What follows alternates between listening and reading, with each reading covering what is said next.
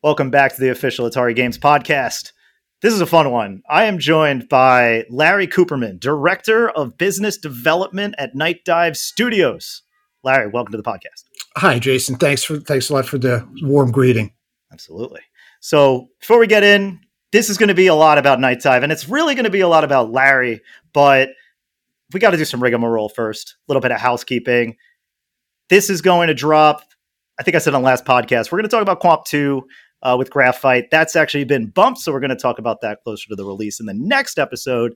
Um, and then, so, but in the moment, you could still wishlist qomp 2, and you should also wishlist Lunar Lander Beyond, uh, both of those coming soon. And join the Discord, uh, the official Atari Discord. All those links are down in the description.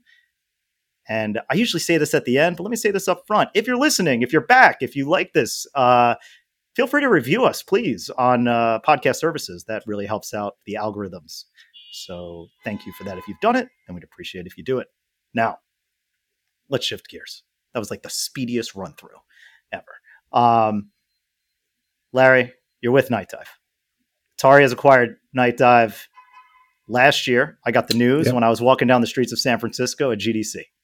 And I said, wow, I think some profanity was said, but I don't want to censor myself. That's just more work in post production.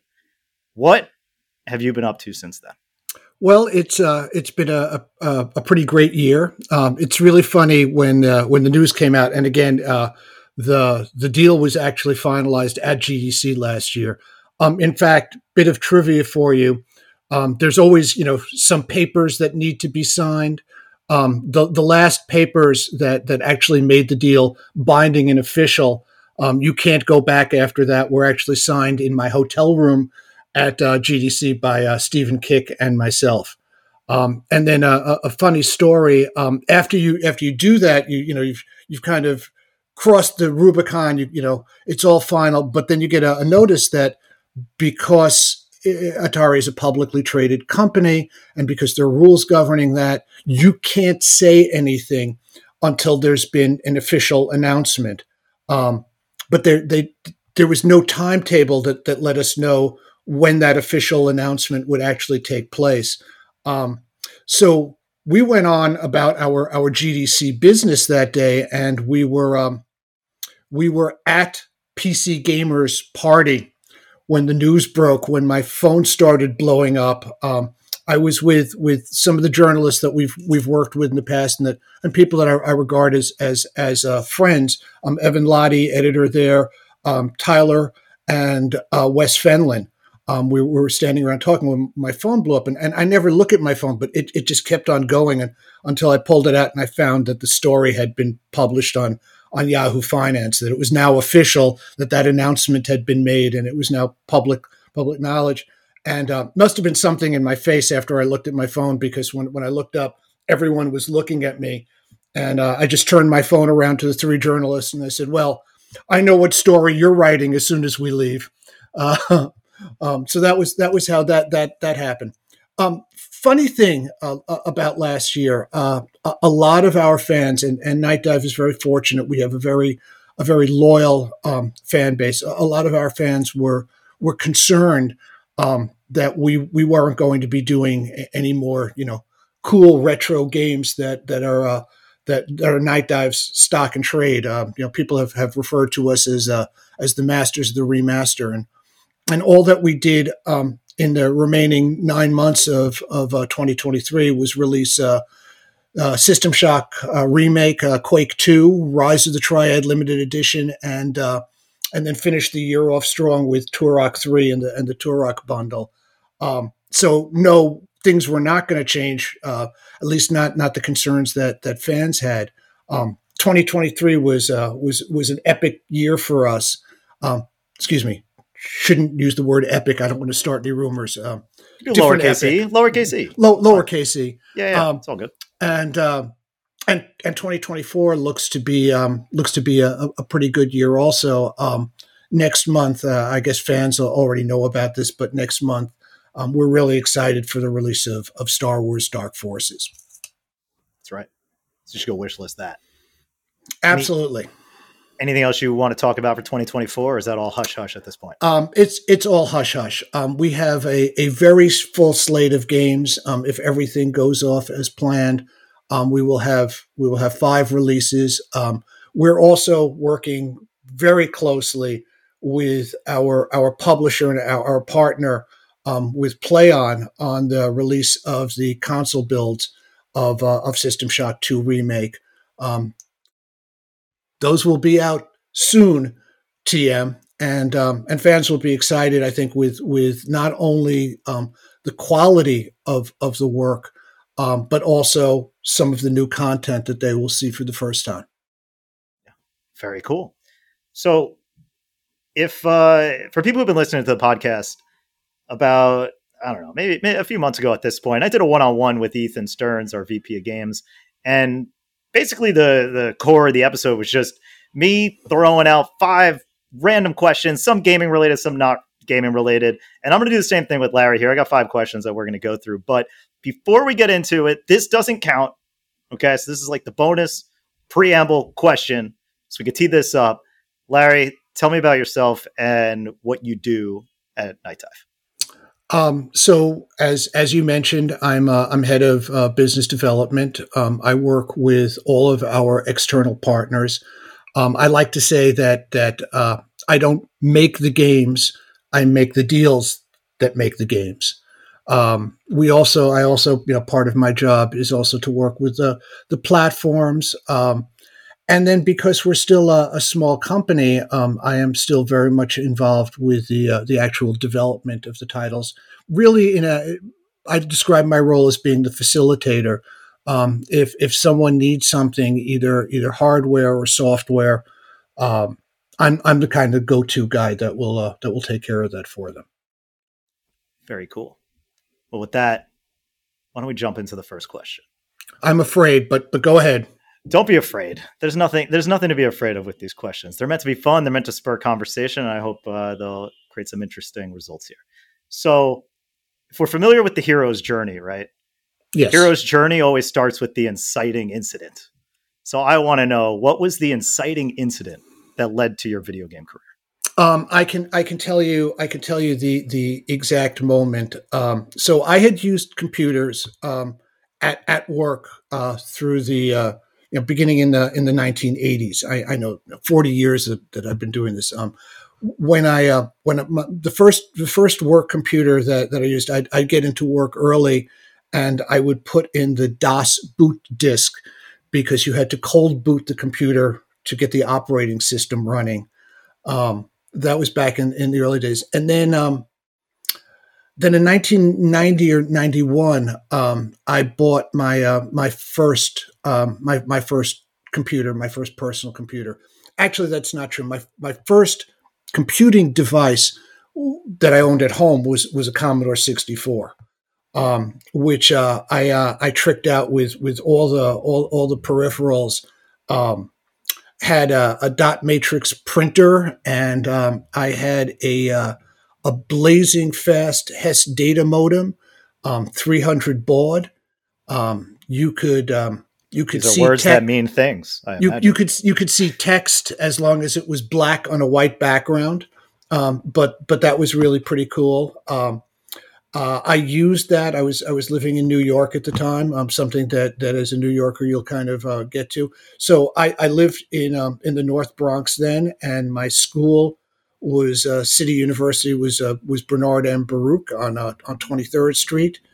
Um, this is only for the New Yorkers in the audience, but we used to call it UCLA. Uh, it was the university on the corner, Lexington Avenue, UCLA.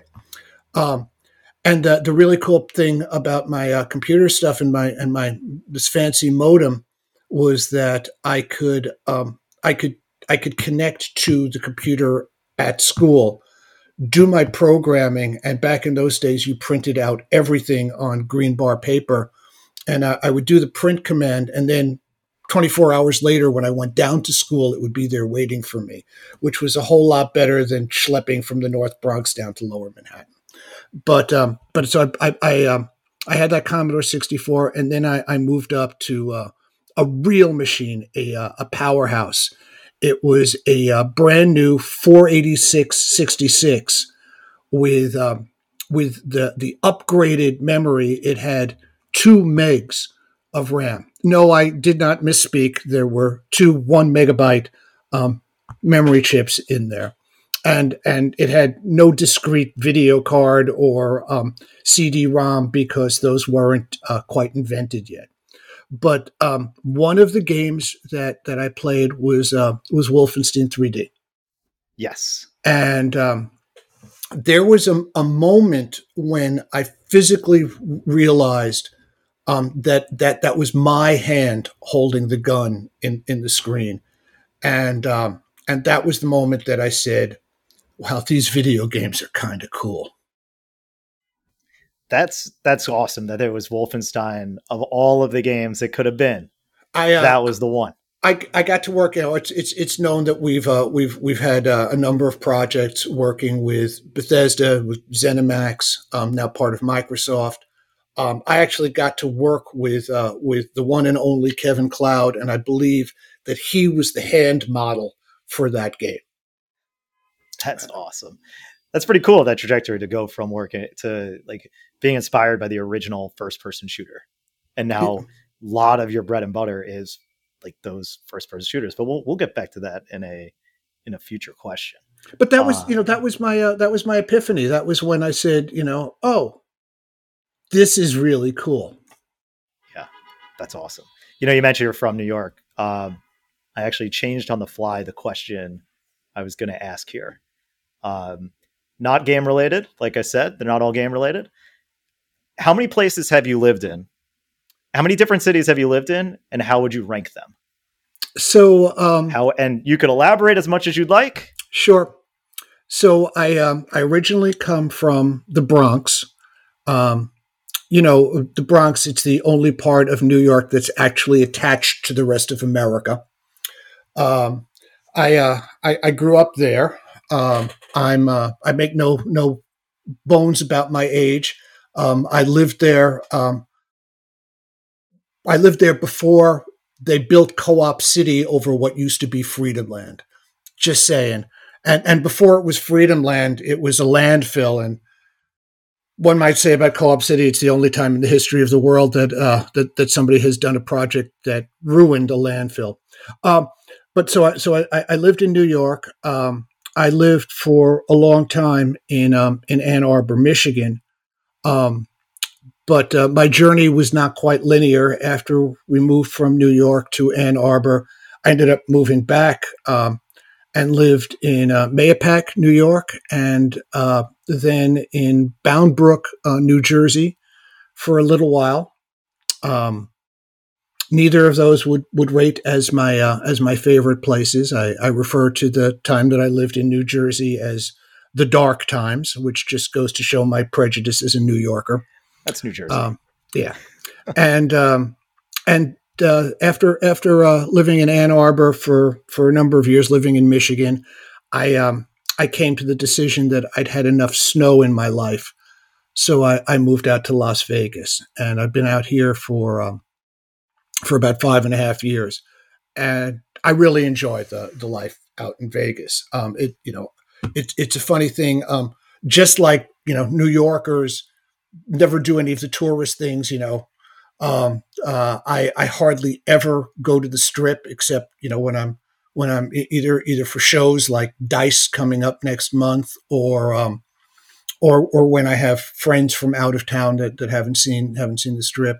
Um, but, uh, you know, mostly I, I hang out in the Henderson area and the, the idea that, you know, just having endless and endless alternatives of where to eat, what kind of food. Um, you know, it, it, reminds me very much of New York in that in that aspect. Um, so, yeah, it is. It is an underrated culinary town. Like Lotus of Siam is like one of the best Thai restaurants and and that's that's part of the uh, that's part of of the you know Las Vegas Chinatown um, area which again, you know, if you only come to the strip, you'll you'll never see. The things that also brought me, you know, that that, that also persuaded me was um, I really enjoy um, Red Rocks out here, and uh, and and you know everybody should see Valley of Fire at least once. Yeah, cool. You know, there's there's a couple places. You know, you talk, you throw a little shade towards the strip, but there are. I've been making this case that there are few places in the world that gather the best of stuff from around the world, and Vegas is one of those places. New York is one of those places. Mm-hmm. Um, I'd argue Tokyo is one of those places. Um, Dubai, oddly enough, is also one of those places. But Vegas is undeniably one of those places where all where, of a sudden where, you have this hankering for something, you can get it. Where where else where else can you can you can you see both the Empire State Building and uh, the Eiffel Tower walking distance from each other? Exactly. Um, exactly. So, yeah, no, no, and and and, and no, that's that, that's a great, but and and it, it's not to to dissuade anybody from from the stuff on the strip. It's just that there is more to Vegas than just oh, absolutely, yeah. Now, would you believe it that you know you said you left you left Michigan to get away from the snow? I've been to Vegas. The first time I went to Vegas was for CES in I want to say 2011, and I had the flu it snowed, and I stayed at the original Sahara. So, so when I drove from Michigan to Las Vegas, you know, coming from Michigan, of course, I was driving a Subaru. Of course, I was driving a four wheel drive, you know, car. Sure. And um, and the first winter that I was here, um, we had um, a, a, Las Vegas snowfall, a- around an inch of snow um, first of all, watching all the kids that were trying to um, to ride on the sleds that their parents had bought them was was really funny. Um, but the uh, the other thing was um, I, I, took a picture of um, these four snowflakes on on the rear window of my Subaru and sent it back to my family in Michigan, where it was a balmy negative 17 degrees, um, with a note that said, "It snowed here. We will rebuild." I like that. All right, let's get let's get back to talking about some games here. Sure. Um, recently, Steam officially added the Boomer Shooter tag. Yep. And I want to know what do you think of the term Boomer Shooter? I, I think it's fine, and I think I think um, you know it's it's funny. Um, that day I was uh, when we did Rise the Triad, the Ludicrous edition um, that was in, in partnership with our friends, and, and I, I don't use that word lightly with with the team over at New Blood and um, and and the good folks over at uh, at Apogee Games. And so I was actually I was actually talking the first time that I heard that Steam had done that. It was Dave Oshry that that, that said that, that let us know about that, and I think we all agreed. Um, if it makes the games easier to find, and again, I, I, don't know how many people in the audience are familiar with. I mean, truly, truly, the the boomer shooter guys that reinventing it over at New Blood. Um, oh, yeah. How many people have have you know played played some of their titles, you know, especially Dusk? Oh but, yeah, um, you haven't played Dusk. Yeah, what are you doing? Ex- exactly. Um, but you know, if, if if it makes it easier, if those things um, bubble up, that's fine. And uh, as as as a true boomer, um, you know, I don't find anything offensive about the title. Sure, it's the uh, it's it's the games that uh, you know there was nothing like that before we came along, so so we invented it. Right. I guess it's a good way to uh, you know to differentiate. You know what you're looking for. You know what yeah. the expectations are. Like I'm playing games. I didn't realize the term was even a thing until uh, let's see. I played Dusk, then I played Prodeus, and then I was play- then I played Ion Fury, so kind of like bounced around all over the place, like hitting all these great games. Like, man, I just love this this retro style, and it's like yeah. cool to put this in a specific bucket where it has like that kind of grit. How would you how would you define it? How would you define a boomer shooter? You know, I think I think you use the I think you used the real. Or first of all, it, it it has to have that that retro look and feel. Um, you know, it, it, you can have the same mechanics, but if the game looks like, you know, like Cyberpunk 2077, there's probably not a boomer shooter, right? It's got to have that that kind of grittiness, that that that pixelized uh, art style. Um, that that's the first part about it. The second part about it, I think, is that those games really focus heavily on the mechanics. It's not just what you do, but how you do it. And I, I think that that's what what makes those games so special. Yeah, totally. I love them. I think I think they're great. Bring them on. Um, I, I, have so many in the wish list right now. You know, you mentioned New Blood. I think the game I played the most on my Quest Three has been uh, Amid Evil VR. Oh, yeah, and that that's just so cool. Even at that speed in VR, it's it's awesome. Just makes absolutely. And and you know we're not we're not quite there with VR yet, although although we're getting closer. Um, but I think that I think that when when VR you know when VR really hits that right balance between performance and price, um, um, I think I think that you're going to see a resurgence of of those games be, because they're just so much fun. Yeah, and and you're like kind of limiting the controls. You know, one of my fear by moving that to VR was it's too fast. It'll be thrown up all over the place, and they play with elevators and any sort of movement where you like move up and down. Yeah. But however they did it, they pulled it off well. Or I didn't get motion sickness. I felt great, and it just worked without a hitch. And the other good thing about those games, because they have that retro vibe to it, they're not as graphically intensive Abs- absolutely. as other games, so they don't yeah. need it. It's it's very cool. So. That that that's that's that's absolutely true. And and the the technology hurdles, it, it, it's low. The, the bar is set very low on that. I mean, you can do a great representation of, of, of what those games look and feel like without having the highest level of graphical fidelity. Do you put a now if you're going to call it boomer shooter, boomer related to the the era, what is the cutoff year then? Like okay, let me I, let me give you a perfect example, right? You have um I I mentioned uh Ion Fury. Yep. And that and then the sequel that they're releasing is Phantom Fury, which very much feels like a game out of the early 2000s. Is that technically a boomer shooter? I um I think it can be, and and and uh, let me just also say I don't think that Boomer Shooter is limited by dates. I think Boomer Shooter is more of a stylistic approach. Sure, totally fair. Well, we can leave it there then. All right, let's get to this next question. I'm kind of curious about this one. I can't go a podcast without talking about food. Um, I, I, still want uh, Runamok Maple to uh, give me some free product, even though I don't do sponsorships on this. Um, but it never hurts to ask. Go ahead. Ex- exactly. Totally. Send me the sparkly syrup. Um, look back two episodes to the mailbag for that. Um, you and me, we have a commonality in that we both have, uh, uh, we are both Jewish. And I want to know from you what is the best and what is the worst Jewish, I'll put that in quotes, food? Um, so so I'm I'm pretty open in my in my diet. Uh, let me say that let me say that that um, some of the best deli that I've had ever has been outside of New York. And, and and as somebody that grew up in the Bronx and you know made pilgrimage to Katz's um, or, or, or the Second Avenue Deli, um, you know uh, I, I, I know that that sounds um, that, that that sounds very very um, edgy and uh, um, you know, controversial. But um, you know, when I moved out to Ann Arbor, famous restaurant Ann Arbor Zingerman's, you know, known for their, their corned beef, their pastrami, their sandwiches that are that are bigger than your head.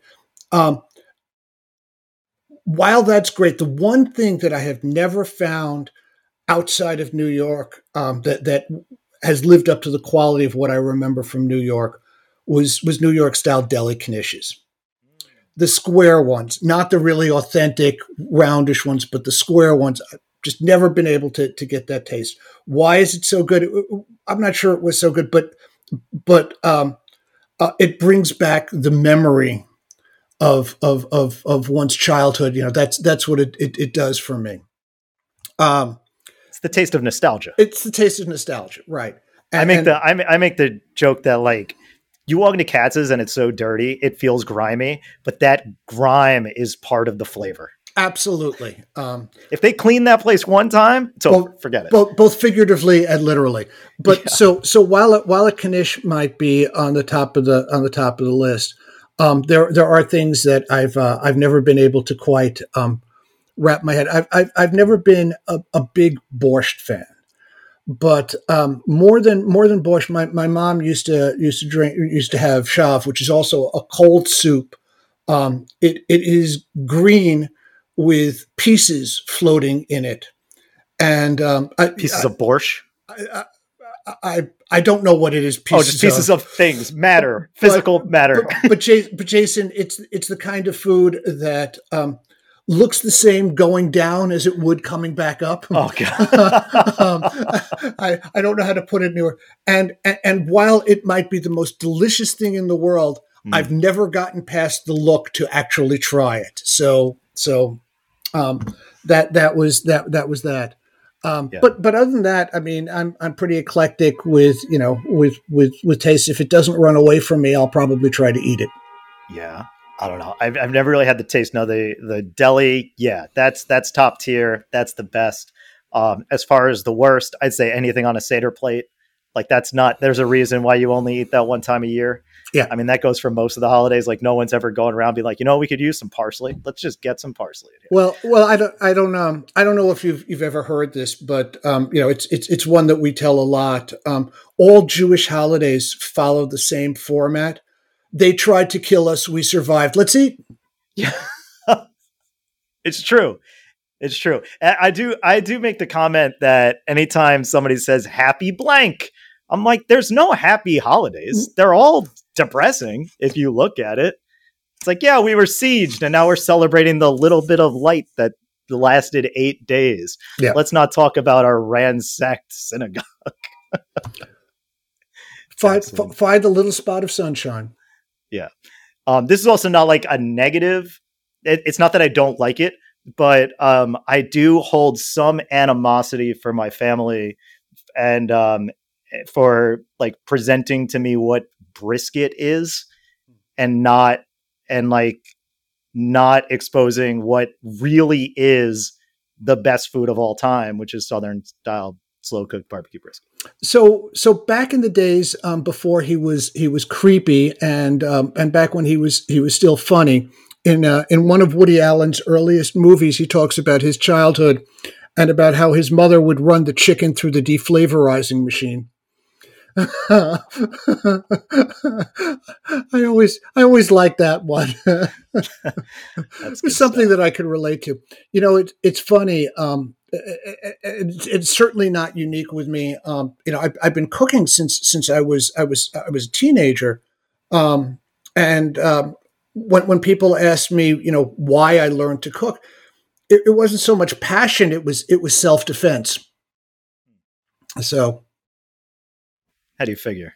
Oh, well, you know, you know how they talk about Louisiana and, and panned blackened foods. Yeah, my mom invented that way before. Oh,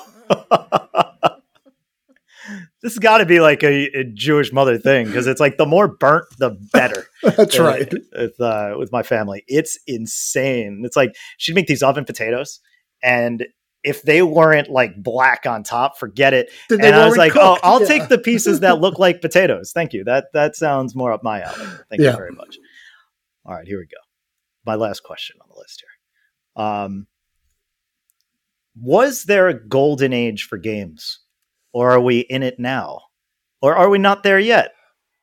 You, you know, I um, I, I was on an interview um, back at the at the tail end of last year and um, when I was asked to summarize the state of the, the game industry, I said um, it was the best of times, it was the worst of times.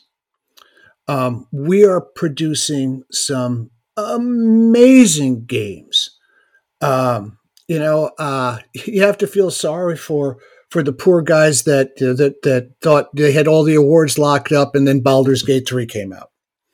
Um, I mean, we yes, last year was just a um, a, a wonderful year for games all around. Again, um, very proud. We won a number of, of honors for the System Shock remake. Um, you know, really had an outstanding reception for that. Um, but then we look around at the rest of the at the rest of the industry, and um, what seven, eight thousand people lost their jobs, um, and and the, it hasn't stopped. I mean, we're we're we're we're, we're heading up to close to four thousand people laid off in 2024, and um, we're not done with January yet. Um, so so that's that's really concerning. Um, uh, and and and I, have said um, I, I, my comment about that was um, was it, it's going to impact the business because because people aren't going to want to become game developers. They're not going to want to become game artists um, be, be, because there's just no no stability to it. Um, now, ha- having said that, um, Nightdive has has done has done pretty well. Um, one of the one of the many things, and not an answer to your question, but you know these things. Um, working with Atari, being part of Atari, has given us um, infrastructure that that we did not have before access to accounting to legal to administrative. Um, we now have a human resources person that that that that our, our team members can talk to um, and and they're accessible. I mean it's we're at that that kind of sweet spot where where the Atari organization now with with our sister company Digital Eclipse that we're um, that we're big enough to have resources, but small enough that um, that that everybody on board has met the CEO. Um, uh, um, you know, so we're, we're in a golden golden uh, good stage there, but um, but I'm really worried about our about our industry. That said, um, you know, I I have uh, I have friends with friendships with with many of the the really venerable people, um, you know, in our business. I, have been privileged enough to work with um, Paul Neurath and and and the great, the legendary Warren Spector. And uh, you know we're we're tied together through the thread of of System Shock as as well as other things. But um, you know, you stop and you look and say, well, well, Looking Glass Studios made System Shock One, System Shock Two, and then went out of business. Um, so, so you know, things have always been have always been this way. Um, somebody said it. It was it was said, you know, humorously, tongue in cheek that that um, that that anytime you take a job and um, and and the first thing that they uh, they start telling you is that uh, we're all very passionate here. Um, the author the author of the the meme said, uh, you know, there's going to be some human rights abuses coming down the road, and you know, many of us. Um, the same position in in a akin industry would would pay more, would have better benefits, and would have greater stability. So we're all here for the love of games, and at a certain point, um, that just doesn't pay your rent. So that that's a long answer. I I do um, I do I do worry about the state of the uh, of of the industry as a whole, but man, we are producing some some wonderful games. Yeah, so do you think there was ever like a was there a better time then that kind of hit a more balance of stability with quality? Um, we, we we all did pretty well during COVID when uh when when when money was loose and um, and and everybody was staying home and playing video games. Um, you know, I'm I'm not hoping for another pandemic to to to uh, to right the ship, but um, no, you know, I, I think I think I think everything goes in, in cycles. Um, let me let me say this. Uh, you know, at, at heart, I, I, am a capitalist. Otherwise, I, I wouldn't be doing business development. Um, anytime we look at we look at companies that um, that are forced into into layoffs that that have to do that, you know, any anytime 500, 1,000 people lose their job at a company, you have to remember that that company was the same company that gave them the jobs in the first place. That maybe they were too aggressive in hiring up. Uh, you know, maybe the, the six months or a year that you worked for, for one of those companies was just a windfall for you.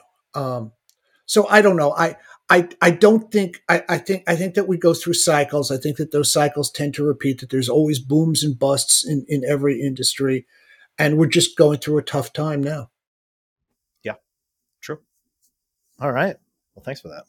Um, well, that was it. That was that was the end of my five questions. Um, hopefully there was no uh, nothing too troublesome in there. No, those those were a lot of fun, and and and uh, and they really did make me think, um, especially about about uh, about foods. Except except now I'm hungry, but I'm sorry, but don't but, worry, we'll get you we'll get you out of here I, soon enough. But I can push through. Great. Um, all right. Well, this this also doesn't count as a question. This is just how we usually end uh, these podcasts, which is uh, going through what we're playing. So, Larry, what are you, what are you playing? So I'm going to um, I'm going to reveal a, a secret um, for for for a guy that makes a, makes his living off of off of retro games. When when I get done with my day, uh, if you if you want to know what my my secret playing vice is, it's Zen Pinball. Um, I have been um, I've been working with those guys, known those guys for a long time, and um, it takes me back to my youth. Um, I don't want to say it's an addiction for me, um, but I do own 120 of their tables, so maybe it is.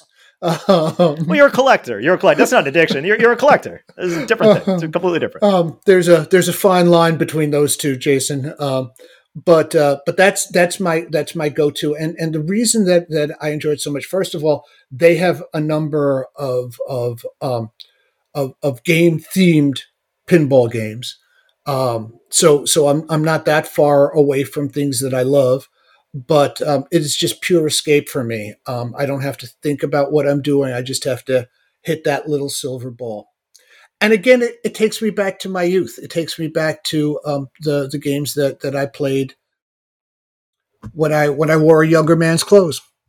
Do you have a Do you have a favorite pinball table, like physical table? Uh, uh, yes and no. Um, I have I have several in there in the, in the physical stuff. So one other thing about about Las Vegas. Um, I'm waiting. Yes, I was going to say it. If you didn't say it, I was going to say it. Yeah, the home of the of the Pinball Hall of Fame. Oh, so um, cool! So, so cool. Um, uh, I'm, I'm, I've always been a, I've always been a fan of uh, of, of, of, the medieval game um, with pop up trolls. That's that's that's been it's a it was a midway title I believe and and uh, that that's always been one that that's just been a lot of fun. That's awesome. Also, shout out to uh, Kirby's Pinball on the Game Boy because that ah man that's a that's a great pinball game. That's so good. You know, and, and that brings up, that brings up the whole thing about about mashups and some of the unlikely ones that you you wouldn't think of. But yeah, yeah, yeah. All right. As as for myself, um, you know, I always play a lot of games. This is like two games ago, but I but I felt like it was apt for this discussion because I honestly feel like this is a game that Nightdive will inevitably remaster in 20 years, and that is Evil West by Flying Wild Hog. Are you familiar? Absolutely. Uh, we were we were just talking about it the other day. In fact, oh, really? at, a, at, a, uh, at doing some comparisons, and that was one of the titles that came up. Okay, so I think you know as we talk about this and we share common interests and talk about boomer shooters, there's a I think one of the nostalgia points of that I have is I like a game that's just like no frills that I could jump into and play, right? and I don't need a like I I love a good Assassin's Creed game. Like I love that kind of Ubisoft open world game. Cool, love that. Not always what I'm looking for. Sometimes I just want something dumb, dumb. Go forward, go so, forward, and oh, there's a crate. Punch the crate. Now go forward again. Like so, give me that. So so let me just push back and say it's it's not dumb. And one of the things that, that I learned I learned you know in, in the time approaching a decade of, of doing these retro titles is that what was fun back then will be fun now. Yeah, the audience has changed. The fun part of games hasn't. And and there's there's nothing quite like, you know, like immersing yourself in something that the whole point is you don't have to think about. Exactly. And that's and I think lack of thought is inherently not smart, which in that case is dumb, but it's dumb fun. And I, you're right. I shouldn't use the derogatory term because I, I played through this game from beginning to end and I wouldn't have done it if I didn't like it. There is so much content out there that just the completion of a game is a compliment in and of itself. Uh, and I completed this game and I loved it. It was just no frills, straightforward, always giving you new stuff. I love what uh, Flying Wild Hog has done with the um, Shadow Warrior series. I yep. played all three of those. They were a blast. And this game was awesome. I actually thought it was going to be another shooter. And then I go in, I'm like, oh, this is more of a beat 'em up brawler. This is kind of their take on almost like what if we made a God of War, like a new God of War light. Yeah. And I dug it. And the fact that it's just like, hey, your level's done. Oh, cool. I could get up and leave. I like that. I like games with levels. Shout out to Lunar Lander. Shout out to qomp 2. Uh, I like games with levels. And this did it. It looked great. Um, I love the style, like the mashup of the old West with the vampires and all these other things. I like that Abe Lincoln is in this game just because he's in a right. photograph. That was wild. Yeah. Evil West, I recommend it. Um, it's on PlayStation Plus. That's where I played it, but it, it's been on my radar for a while. There was a little bit of a window, and yeah, I do I do recommend that. so that was some good stuff. Um, yeah, shout out to Flying Wild Hog, and that's it. We are officially at the end. Larry. Yeah, as as we uh, as as we bid everybody do, I just want to say this is uh, my first time as a guest. Hopefully, not not the last. But uh, but thank you very much for for um, for hosting this. And you know, it's really important for for people in our audience to know that um, that that the relationship between Nightdive, Atari, and Digital Eclipse um, is one of of fun, of camaraderie, and um, I don't believe that we have had a, a single meeting that that somebody hasn't said something funny or there hasn't been something that we've all enjoyed laughing together and that we we all enjoy each other's company. It's mostly Larry. I mean, Larry's really the one who's the uh, who's inciting that. You wanna you wanna give us a, a quick a quick one? Um, you know, I uh, i promised that I would I would uh, would keep this one clean. So, okay. um, and and I don't know any clean jokes because I don't think there are any. Okay, fair enough. Um, and yes, um, I, I completely echo that. Uh, Mike Mika was just here in the office last week.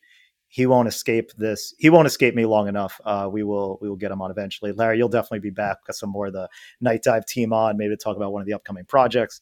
Uh, that'll be great and yeah, thank you. Uh, thank you so much for joining. Um, where can people find you if they're searching for you? Nightdive, uh, www.nightdivestudios.com. And um, you can always find me on Twitter under uh, Larry Night Dive. Cool. And uh, that'll be linked in the description below as well. You can find me on Twitter at Jays of Doom. Uh, please continue to give us feedback, uh, comments. I read them on YouTube.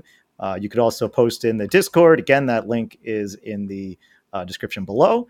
Uh, please can submit questions, anything you have. If you have ideas for the podcast, happy to hear those as well. And that's it. Thank you so much for listening, and uh, we'll see you next time. Cheers.